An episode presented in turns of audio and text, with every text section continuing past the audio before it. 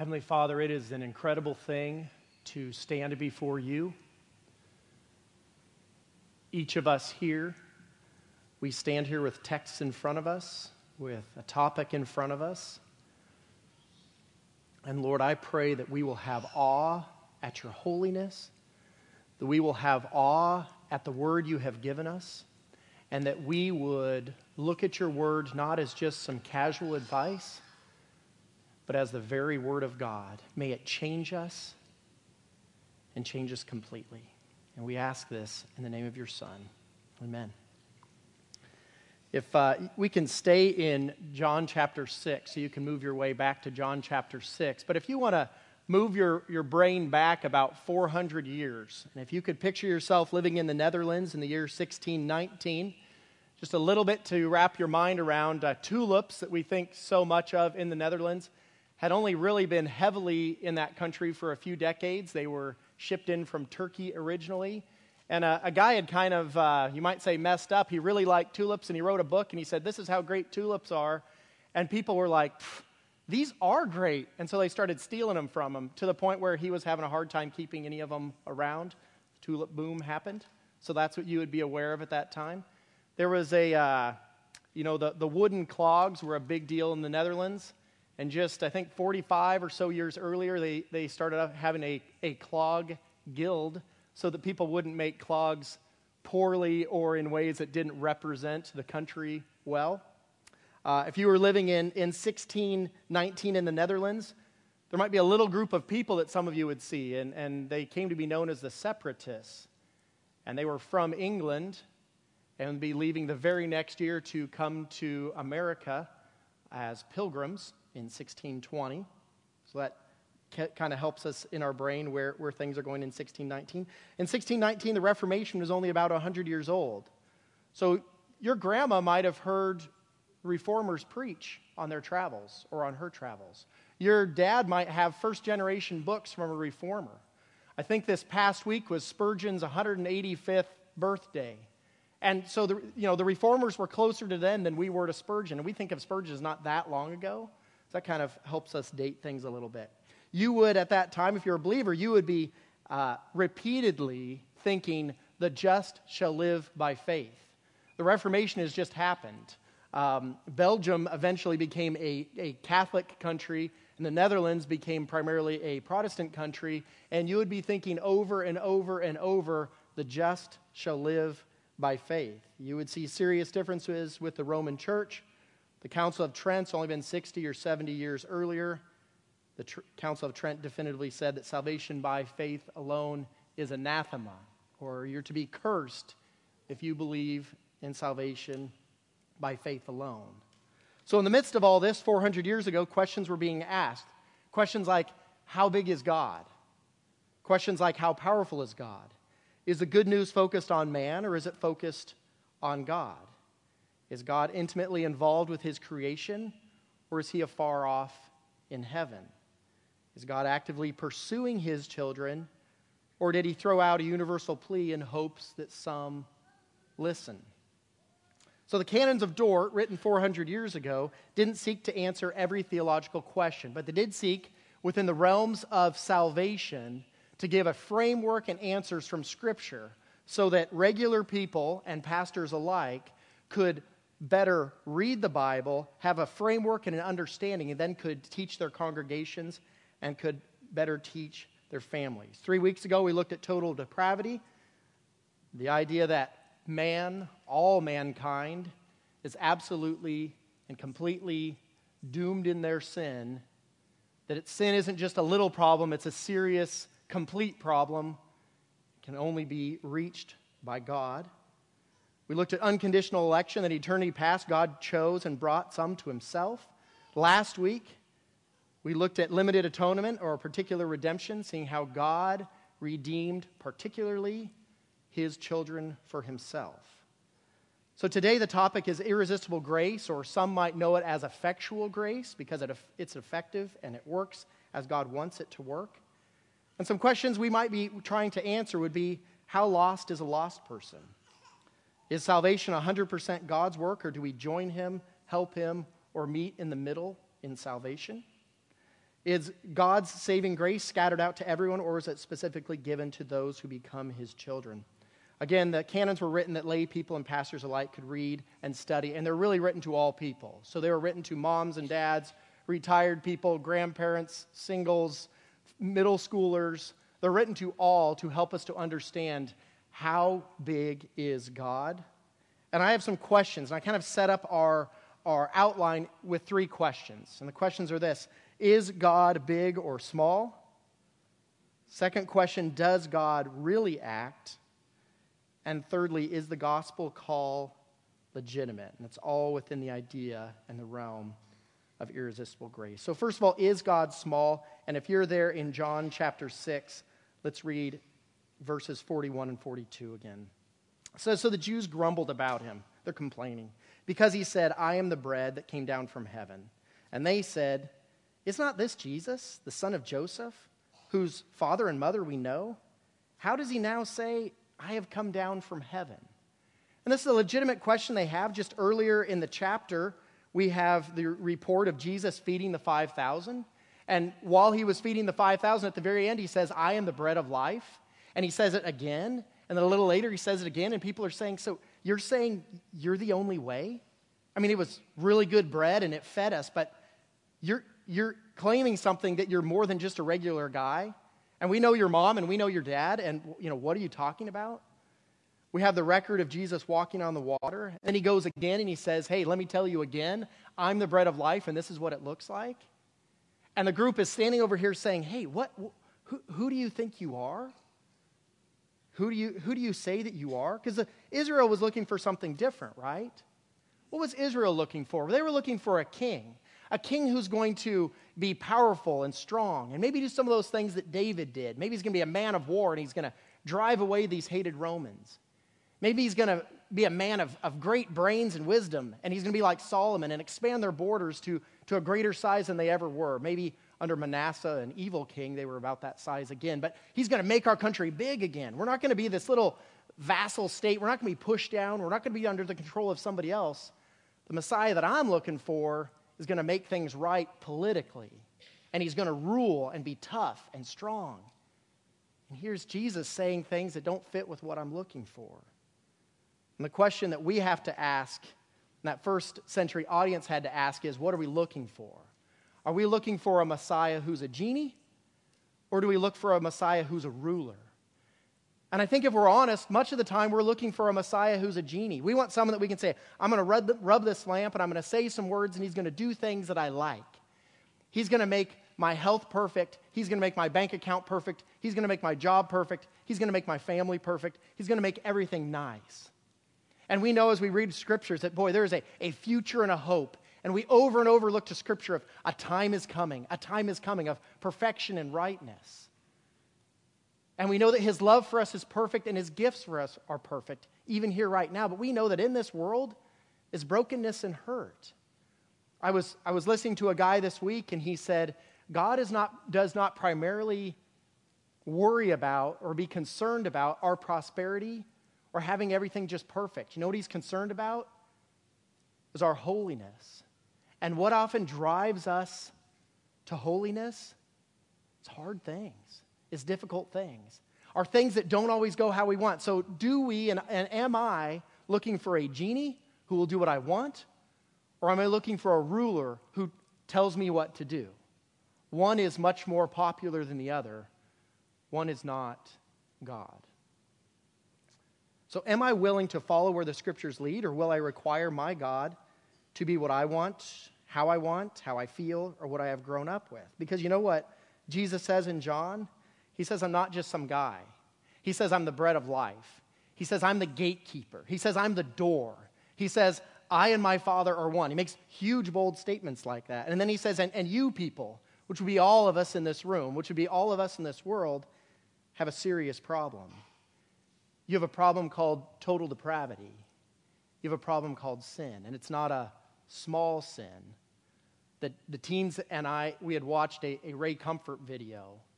And in the Ray Comfort video, those that know Ray Comfort, you know, he goes around sticks microphones in people's faces and asks them questions. And it's always entertaining, and it's always directly, and he takes them to the gospel. and basically he tells them, hey, the problem of sin. And almost always people say, ah, you know, it's, it's not that big of a deal. And he works them through the Ten Commandments typically and gets them to the point where they say, you know, I'm, I'm a liar, I'm a cheater, I'm an adulterer, I'm a sinner. I've got a serious problem. And Pastor Mark preached on that uh, three weeks ago. And he said that accurately, and he taught us through John, where Jesus teaches that as humans we are dull, we're defiant, we're dominated, we're desperate, and we're doomed. And not just a little bit of sin, not just a little bit of weakness, fully and completely, we have a serious, serious problem. Now, uh, the idea of tulip that we are preaching through starts off with total depravity as the first one. Uh, the canons of Dort do not. Um, they would actually start with, with uh, Pastor Keith Mattie's sermon on election, would be the first one.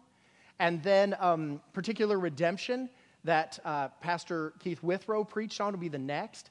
And actually, three and four would be kind of Pastor Mark's message on total depravity, and four would be what I'm preaching on today. And actually, they really combine them because they said you, you can never understand um, you can never understand God's grace unless you see it in the lens of serious sin. So remember this dull, defiant, dominated, desperate, and doomed. So man has an insurmountable problem. We're dead in sins. But is God big or is God small? We're going to see throughout John that God is big. And as such, does God really act? Let's look at verses 43 through 46.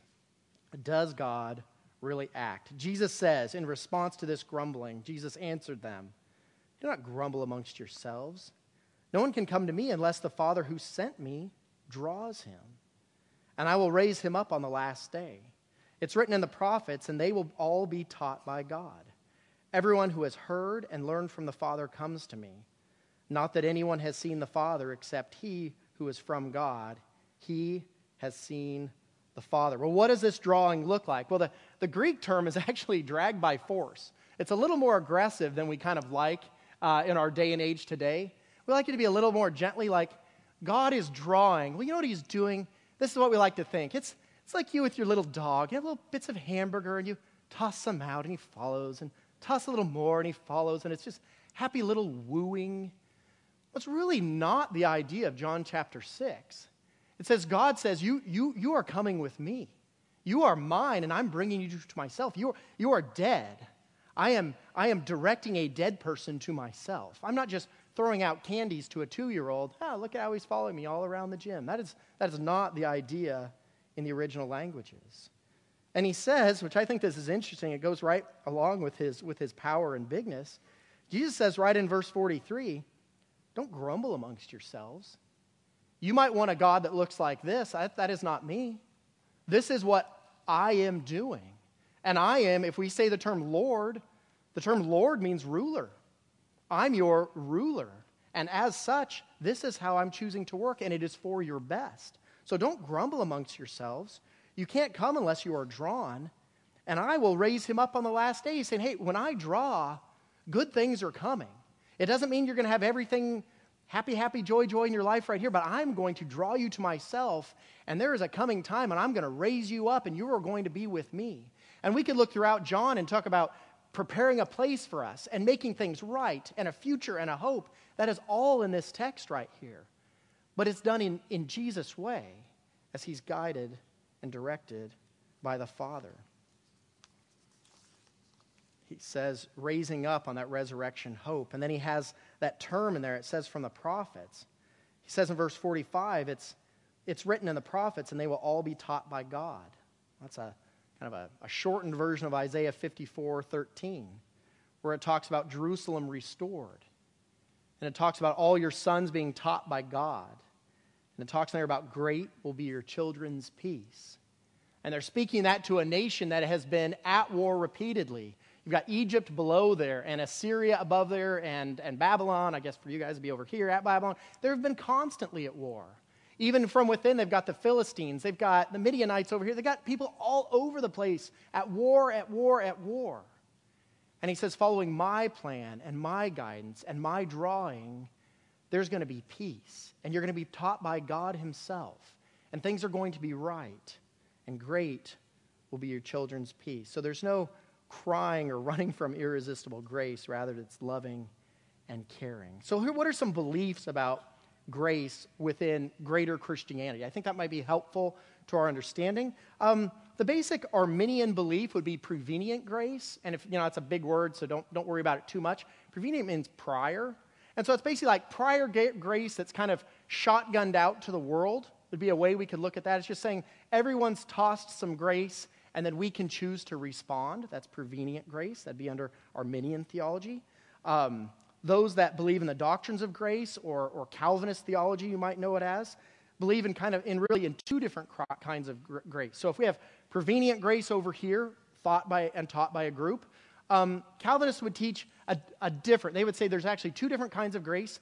There's common grace, and common grace would what we would understand like maybe from Romans chapter one that would be why we are without excuse. That might be the, the world that God created. We look out and we see a beautiful oak tree and we say, I couldn't make that thing. Well, there's some, there's some order, there's some order to our world. Why is it that we need honeybees? Why is it that we need birds? Why is it that these animals eat this and these animals eat those animals? How, who, who would have made this? How do we see this order? How, how, how come, why does science work in the way that it works? That's all common grace. Common grace also can be our conscience, it can be life itself, it can be the, the good actions of believers as, it, as, it, as good things happen in this world. It all be common grace. Um, and again, Romans 1 says, because of common grace, we're without excuse. But we don't come to Christ with common grace. We need, we could call it saving grace. Uh, we, could, we could call it irresistible grace. We could call it uh, effective grace. And that's given to the elect effectively bringing dead sinners, we reviewed that, dead sinners, who would never choose him, left in their deadness, it brings them to regeneration and belief. So, so the question we have to ask there is well, does that mean that God can't be rebelled against? So God just does whatever he wants and just like flings me here and flings me there? Can, can God not be rebelled against? Well, those of you, if we, if we read our Bibles, we would say, well, the Bible's full of rebellion. I mean, look at Israel over and over rebellion, rebellion, rebellion. How about even in, in John here when people are grumbling against him? We've got rebellion, rebellion. If we look into our own hearts and our own families, we see, well, there's, there's rebellion all the time. If we look in Acts 7 and Stephen's preaching and he says, and he's preaching along and people are saying, oh, this is a good message. Oh, this is a good one. Really like how you're saying that. And he says, you stiff necked people, you're always resisting the Holy Spirit. And what do they do? Go grab rocks, kill the guy. We're not going to take that. We don't resist the Holy Spirit, but they were. So does irresistible grace mean that God can't be resisted? What's going on there? Well, we know that it happens over and over and over, and it happens in our own heart. If we could understand it this way, it's irresistible in that effectual grace always results in God's intended outcome. It doesn't mean we don't sin. It doesn't mean we don't fall short because we do and we do. But it always results in God's intended outcome, the salvation of the person it was given to. So, another question we have to ask then so then, am I forced to Christ? Am I just like, I guess, dragged over here and pitched over to the side and like, hey, you have to come to Christ and that's just the way that it is? It's not the best way to think of it. Here's what Dort says, and, and we could read a lot there's really good articles in, in the, the Councils of Dort. But Dort says no, it does not force or abolish the will, but rather it spiritually revives, heals, reforms, and bends it. So it doesn't tear up the will, but it revives it spiritually, it heals, reforms, and bends it. Uh, R.C. Sproul said it this way He said, Irresistible grace does not mean that God's grace is incapable of being resisted. Indeed, we are capable of resisting God's grace, and we do resist it. The idea is that God's grace is so powerful that it has the capacity to overcome our natural resistance to it. It's not that the Holy Spirit drags people kicking and screaming to Christ against their wills, but here's what it is the Holy Spirit changes the inclination and disposition of our wills so that whereas we were previously unwilling to embrace Christ, now we are willing, and more than willing, we run to Christ and embrace Him joyfully because the Spirit has changed our hearts, without which we would never, never have any desire to come to Christ. So let's flesh this out a little bit in a couple different passages. We'll look at John 11 a little bit and John 3 a little bit. And actually, probably we'll hit a little bit of Ephesians and, and, a little bit of Ezekiel while we're there too. So we'll hit, we'll hit a few passages. But let's look at, at John 11 for starters. If you want to turn over there, it's, it's, it's right there. A familiar passage. Um, Jesus is teaching. He's up north, and um, he's a ways away from Bethany. Bethany is right by Jerusalem, um, a couple miles away. Um, he's up north, and he gets word hey, you love, you are tremendous friends with Mary and with Martha and with her brother Lazarus. And Lazarus is at the point of death. He is super sick. And it's interesting, Jesus says in verse 5 uh, of chapter 11 Jesus loved Martha and her sister and Lazarus. So, when he heard that Lazarus was ill, he raced there and got there in time to stop him from dying. But it doesn't say that. It says, So when he heard, he loved them so much. So when he heard that Lazarus was ill, he stayed two days longer in the place where he was. So they're dying, or Lazarus is dying. He's probably two days away. So I'm staying here two more days because I love them so much. And earlier, and then later in the passage, he says, I'm doing this for the purpose of God's glorification, God to be glorified. That's what I want to happen. But if you're Mary and Martha and you're saying, you send someone up, let's say 90 miles north, there in Capernaum, you send them up there and you say, hey, hustle back, hustle back. I know, I know you can heal my brother. Please come back. Please come back. I love you, you love us. Please come back. And you get word he's stayed another day. And then he stayed another day. And then he travels for two days. And your brother's been dead for four days and he shows up. And that takes us to, let's see, what are we about? Verse 38. Jesus is deeply moved again, and he comes to the tomb. It's a cave, and a stone lay against it. And Jesus says, Take away the stone. And Martha, the sister of the dead man, said to him, Lord, by this time there'll be an odor. He's been dead for four days. Jesus said to her, Did I not tell you that if you believe, you would see the glory of God? And then he says this in verse 43 When he had said these things, he cried out with a loud voice, Lazarus, come out. The man who had died came out, his hands and feet bound with linen strips, his face wrapped with a cloth. And Jesus said to them, Unbind him and let him go. And I'm going to tell him, if you, man, if you saw that, if you saw that and that guy comes up and he's wrapped up, and they say, you know, sometimes there was 40, 50, 60, 80 pounds of cloth and spices all over him, and the dude comes out of that, when Jesus cried out, God was glorified right here, right? And how did it happen? What did Jesus do to make a dead man alive? Could Lazarus have just come out on his own? Because our spiritual death is oh so similar to Lazarus' physical death. Dead people can't move. We've all been to funerals. Maybe with your kids, you've had a, a pet that has died, and your kids are wailing, and you know, as a dad or a mom or a grandpa, there's nothing you can do, and they're wailing. And that, that, that dog or, is not coming back alive. There is nothing you can do. There is nothing I can do. There is nothing a dead person can do. But when Jesus spoke and he said, Come alive, Lazarus came alive. And he came out, and they saw. And that's how spiritually dead people are as well. We are dead in our sins and trespasses, Ephesians talks about, right? Ephesians chapter 2, 1 through 5. We're dead in our sins and trespasses. We have no interest in God when we're dead in our sins. We have no ability to come alive. But what does it say? God makes alive. That's what it says in Ephesians chapter 2. Only Jesus call. John chapter 3. We're there in John, so let's jump over to John chapter 3. Uh, John chapter 3, uh, Nicodemus is a, is a leader, a, a teacher in Israel he uh, comes to Jesus in the night and he basically says, What's the deal? You know, are, are you the one? What, what, what, is, what is going on here? And uh, Jesus answers him, um, You know, Nicodemus says, Are you from God?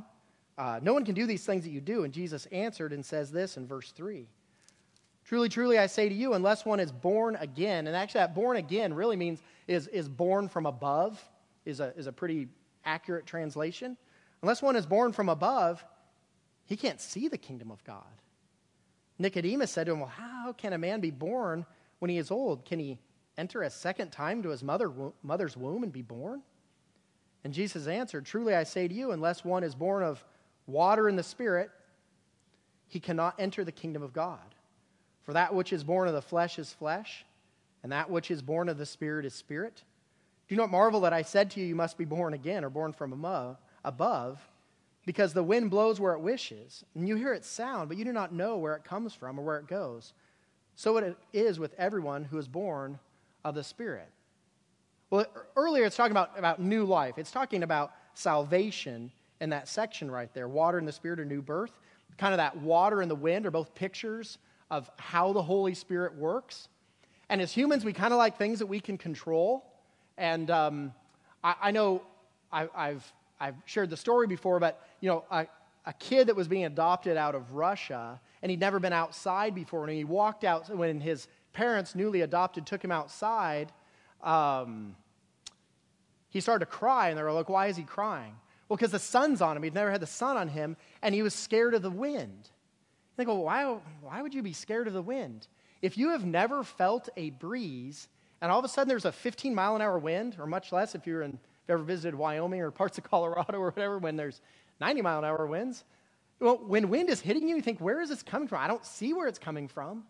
I see the results. I see these trees waving around. I might see trees uprooted. I might see trash blowing in front of me, but how, how does that work? And really, in John chapter 3, he's saying this is how the Spirit works. You don't understand how he works, but he works. And it really is a picture from Ezekiel. Let me read to you from Ezekiel. You can listen or you can turn over to Ezekiel 36. This is really uh, where, where Jesus is, is getting this is from Ezekiel 36, um, starting with verse 22. And so this is Ezekiel's written about 700 years before the time of Christ. And this is what God said through the prophet Ezekiel. And, and things are bad in Ezekiel's time. Let's be very clear about this. It says, hey, a time is coming. Therefore, say to the house of Israel, Thus says the Lord God, It is not for your sake, O house of Israel, that I'm about to act, but for the sake of my holy name, which is an important thing for us to think about. Because in a man centered theology, we think this I'm the most important thing that's happening here, and God needs to recognize how much He needs to hook me up and make my life nice. And, and there's a lot of quote unquote Christian teaching, books, self help, whatever, that places man there. Hey, you're at the center of the universe, and God just wants to hook you up and make everything's happy for you. But look what He says here. Hey, Israel, you're in a terrible place. Everyone's trying to kill you. You're this little bitty nation. You can't fight on your own and, and win on your own. You're this small and you're fighting these ginormous nations. You have no chance. And don't think that I'm doing this because you're a rock star, because you're not. I'm doing this because I am God. And I am the creator God. And I'm the sustainer God. And I have decided to set my love on you and watch me work. And think about salvation in the same way. This is not so I can say, wow, I must have had really something really going on and God really needed me for the kingdom.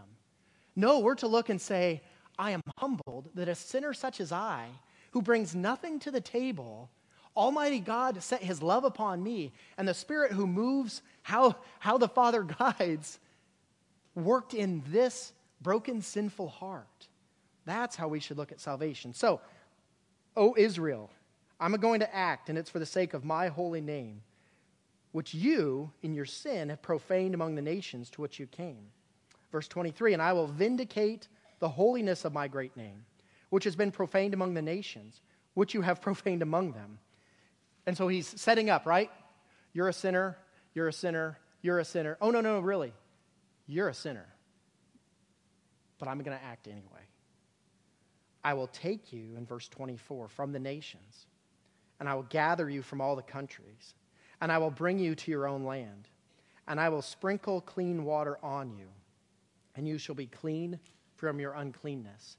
And from all your idols I will cleanse you, and I will give you a new heart, and a new spirit I will put within you. And I will remove the heart of stone from your flesh, and I will give you a heart of flesh.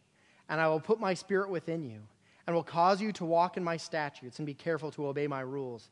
You shall dwell in the land that I gave to your fathers, and you shall be my people, and I will be your God. Ezekiel tying right in to John chapter 3. So, does God act? God acts. And as Isaiah 59 reminds us, his arm is not shortened and his ear is not dull. He hears and he acts. He works. His arm is not shortened. He, ha- he works. And he is the God we serve. So God is big, God acts. And the third question is God's gospel call legitimate? Because someone say, would, some would say it's not a legitimate call if God is working in our salvation. If God is putting effort into it, it's, it's not a legitimate call. I need to make this decision 100% myself, or it's not a legitimate call. Others people would say if God enables new life, it's not a legitimate call. Other people, as we look in this section, there's this little phrase for the life of the world. And people would say, oh, so this must, must teach universalism. He's, he's doing this that all, all are going to be good to go, all are going to be set. Is that what is going on in this text? Let's jump in again in John 6 and um, in verse 47. Truly, truly, I say to you, whoever believes has eternal life. I am the bread of life. Your fathers ate the manna in the wilderness, and they died. But this, this is the bread that comes down from heaven, so that one may eat of it and not die. I am the living bread that came down from heaven. If anyone eats of this bread, he will live forever. And the bread that I give for the life of the world is my flesh. So, is this a legitimate call? Is this idea of this for the life of the world or, or believe, believe, believe? Does this mean that everyone's atoned for? Well, I would encourage you, we, we probably have it recorded and you could look it up again. But I encourage you to listen again to uh, Keith Withrow's sermon last week on particular redemption, or atonement. Um, I think he really clearly laid out in several different ways why it was specific to God's children. But a few basic ones, if we could just, as a reminder, look through this. Um, does the atonement happen at the cross, or does the atonement happen when you believe? So, either it happens at the cross, or if it happens when you believe, because people kind of believe those two different things. But if it happens at the cross, do all eventually believe, or does anyone ever go to hell? And if you would agree that even one person would go to hell, then either the atonement was just for some and not for all, or you have an inconsistent problem on your hands. Second question would be by definition, if you're atoned for, your sins are paid for and you have eternal life. So if he atoned at the cross for all mankind, kind of a universalism, it means no one can ever go to hell because their sins are atoned for. And if anyone goes to hell, then Jesus did not atone for all. We would agree that biblically the Bible teaches that God reached down and atoned for his children. And then there's two kinds of a call. Um, 1 Corinthians 1 23 and 24 says this um, but we preach Christ. Paul's talking here. We preach Christ crucified. It's a stumbling block to Jews and it's folly to Gentiles. But to those who are called, both Jews and Greeks, so I'm not just grabbing out of one group, this is, this is people representing the entire world. Christ is the power of God and the wisdom of God. So there's really two different calls just in, in those two verses. He's saying, We preach to everyone. We don't, we don't know who's going to come to Christ. God doesn't say, Hey, uh, hey, Pastor Mark, um, this person over here is going to come to Christ and this person over here is not. So just go witness to that one. That is not the way the Bible works at all. It says, We preach Christ crucified to all, but to those who are called, they're going to respond. That's the right thinking. A general call to all in preaching or sharing, and a salvific call to the elect. And then it has these terms in there in the section we're looking at that says, you know, believe and eat. And it talks about the mannas from heaven, but it doesn't save. Now, that manna saved in kind of a, a little way, didn't it? So when I go buy a loaf of Wonder Bread, we actually don't eat Wonder Bread. If Natalie makes a hearty loaf of whole wheat bread, or if we buy not Wonder Bread probably, uh, it's from the store, right? You get it from Aldi, get it from Meijer, Walmart, wherever, and you eat it, right? Manna came down from heaven, so that's a, a and we're joking a little bit here, but that's definitely a step up, right? I mean, what an incredible thing that God Almighty reached down and said, You Israelites wandering in the desert, and you're dying and dying and dying and wandering and wandering. I'm going to care for you in this way.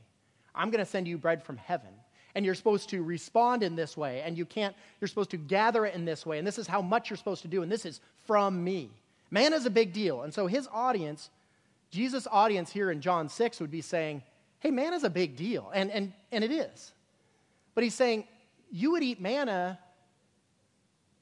your forebears would eat manna, and they died. It came from heaven, it was a gift of God, but they died. I mean, read Psalm 90. I mean, Psalm 90 is this sad psalm where the psalmist is saying, Lord, give value to my days. This is Moses writing Psalm 90. He says, Lord, please give value to my day because I'm walking in the, in the desert and all I'm seeing is death and death and death. And I'm seeing funeral and funeral and funeral. And Lord, teach me to value my days. Teach me to see value in my days because all I'm seeing is death here. That's Psalm 90, and that's what they saw eating manna in the wilderness. But he says, I'm the living bread. I'm the bread from heaven. If you consume me, you will live forever. So here's, here's something I want us to think about in connection to salvation and belief. Um, oftentimes in Scripture, there might be a, a theological treatise that's, that's this big. But in any given verse, it might just give a little part of that or a little part of that.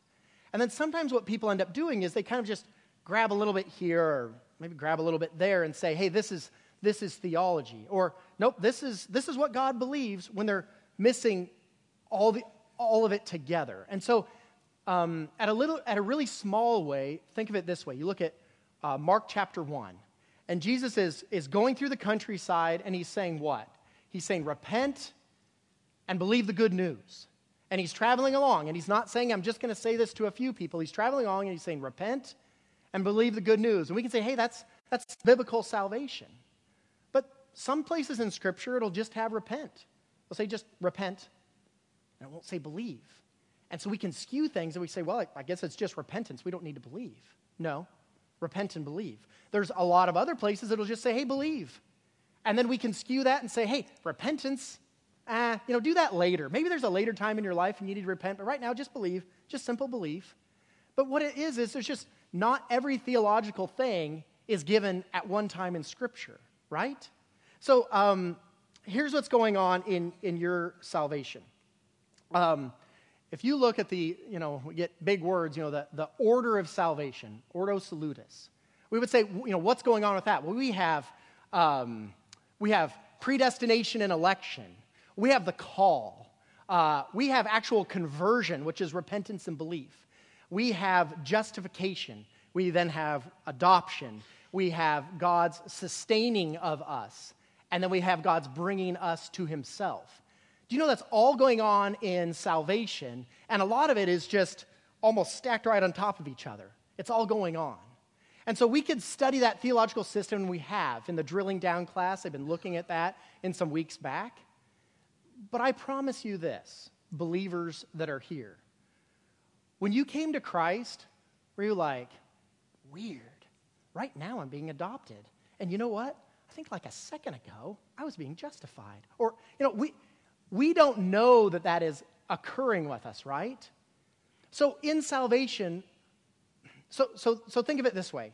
So we have a, a church service here today, and we have an hour and a half, and we have, we have music. It's all worship. We have music, and we, we worship in giving, and we worship in singing, and we worship in the word and prayer. And sometimes we have the Lord's table, and sometimes we have baptism.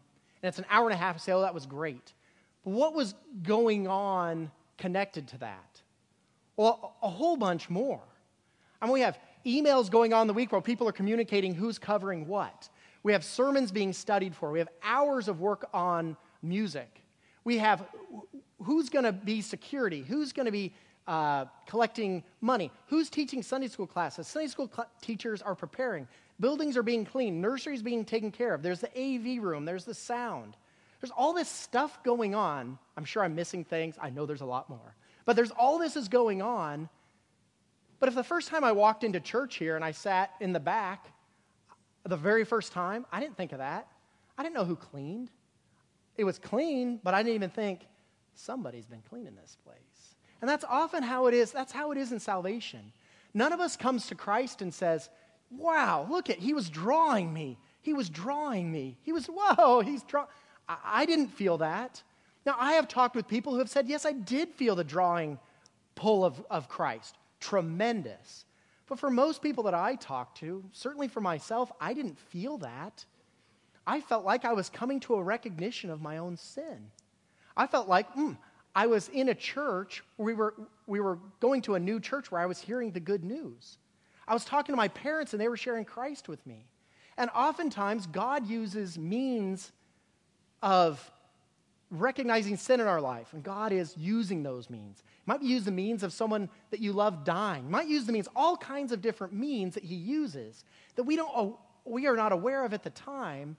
But as we study the Word, we say, Glory be to God Look at what he was doing. Look at what he is doing. What a mighty God we serve. He's not some small God.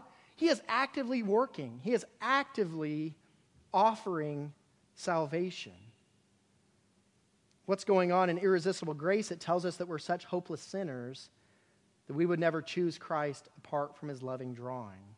And he might use a variety of means, and he does to do so. And whether we're aware of it or not, we can look into the Word and say, Look how my mighty God acts. And really, if you're there in John 6, we should really read this little section before uh, verse 41. So read in 35. Start with me in John chapter 6. Jesus had been saying to them, I'm the bread of life. He said over and over and over, I'm the bread of life. Whoever comes to me shall not hunger. Whoever believes in me shall never thirst. But I said to you that have seen me and yet do not believe, all that the Father gives me will come to me, and whoever comes to me I will never cast out. For I have come down from heaven not to do my own will, but the will of him who sent me. And this is the will of him who sent me, that I should lose nothing of all that he has given me, but raise it up on the last day. For this is the will of my Father, that everyone who looks on the Son and believes in him should have eternal life, and I will raise him up on the last day. So we ask the question Is God big? Does God work? Is his, call, is his call legitimate? And we say, God is big, he does work, and his call is legitimate. Just quickly, in conclusion, three things we must never connect with the doctrines of grace. I want you to hear this. I want you to think about this. And I would encourage you, go home and study through some of these passages again. Be super helpful. Talk with any of the other pastors. Say, hey, tell me some of those passages that you used again. I want to think through this. But three things we must never connect with the doctrines of grace. The first one is sad fatalism. It's never spoken of that way in Scripture. It's always given as an encouragement. Read Romans chapter 8. I mean, it talks about predestination and God working and God doing this and God doing this, and it's for our comfort. No sad fatalism. Two, no person, another one we should never do. No person ever tractor beamed into Christianity, kicking and screaming.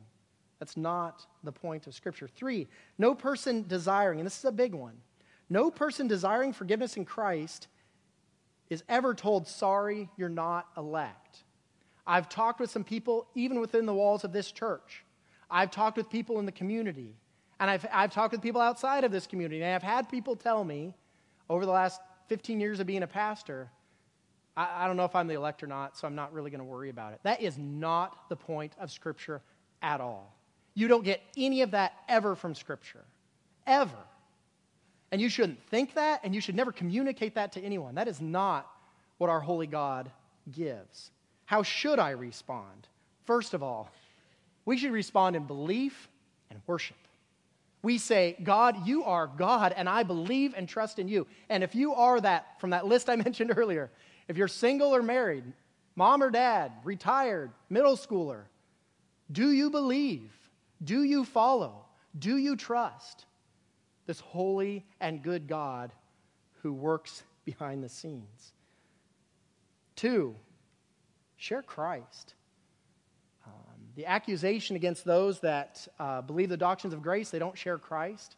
And I think, and, and others have done well in explaining this as well, we could look historically at missionary after missionary after missionary after missionary. You know, uh, Pastor Mark shared a lot of those. Pastor Keith shared a lot of those. Hey, here's this famous missionary. I remember him, William Carey, Doctrines of Grace. Hey, I remember this famous missionary, Doctrines of Grace. Over and over and over. And then even for us, we share Christ crucified. We share it with our coworkers. We share it with friends and family and neighbors. We, we share Christ. That is the gift God has given us. And that is what Jesus went around. You know, I'd reference Mark chapter 1. He went around the countryside saying, Repent the kingdom, and believe the kingdom of heaven. And that's what we do as well. That's what the Apostle Paul did. Paul taught the doctrines of grace. Read Romans. I mean, re- read Ephesians. Paul, the Apostle Paul, fully believed the doctrines of grace. And what did he spend his life doing? Sharing Christ. Missionary journey after missionary journey after missionary journey that were hard. And beatings and imprisonment and people running him off oftentimes. And he keeps saying, My eye is on the prize, I'm sharing Christ. My eye is on the prize, I'm sharing Christ. Third thing, we need to pray. So we need to believe in worship, we need to share Christ, we need to pray. And we need to pray things like, Lord, I beg you, save whomever. You think of who you are praying for now. Pray for them more. Beseech the throne of heaven. And when we're praying, we're saying this God, you are big and powerful and work and have a gospel call. Please open her eyes. Please open his eyes. And when we are praying that, we are praying irresistible grace. Use your effectual grace, draw them to yourself, Heavenly Father, give them new life. Let's pray.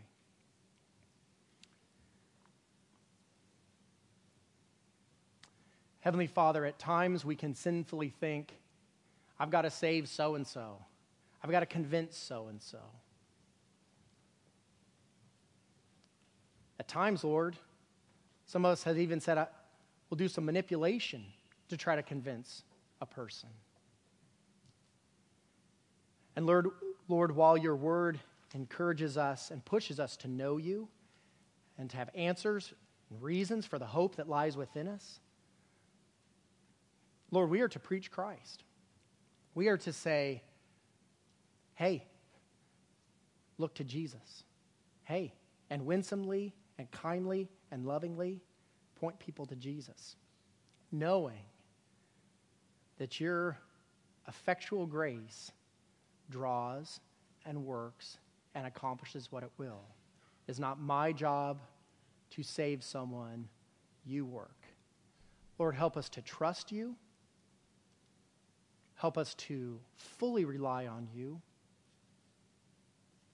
Work in the hearts of those here that are not believers to trust in you as Savior. And Lord, help us to see your bigness and your action and your call and your effectual grace. And Lord, we pray these things in Jesus' name. Amen.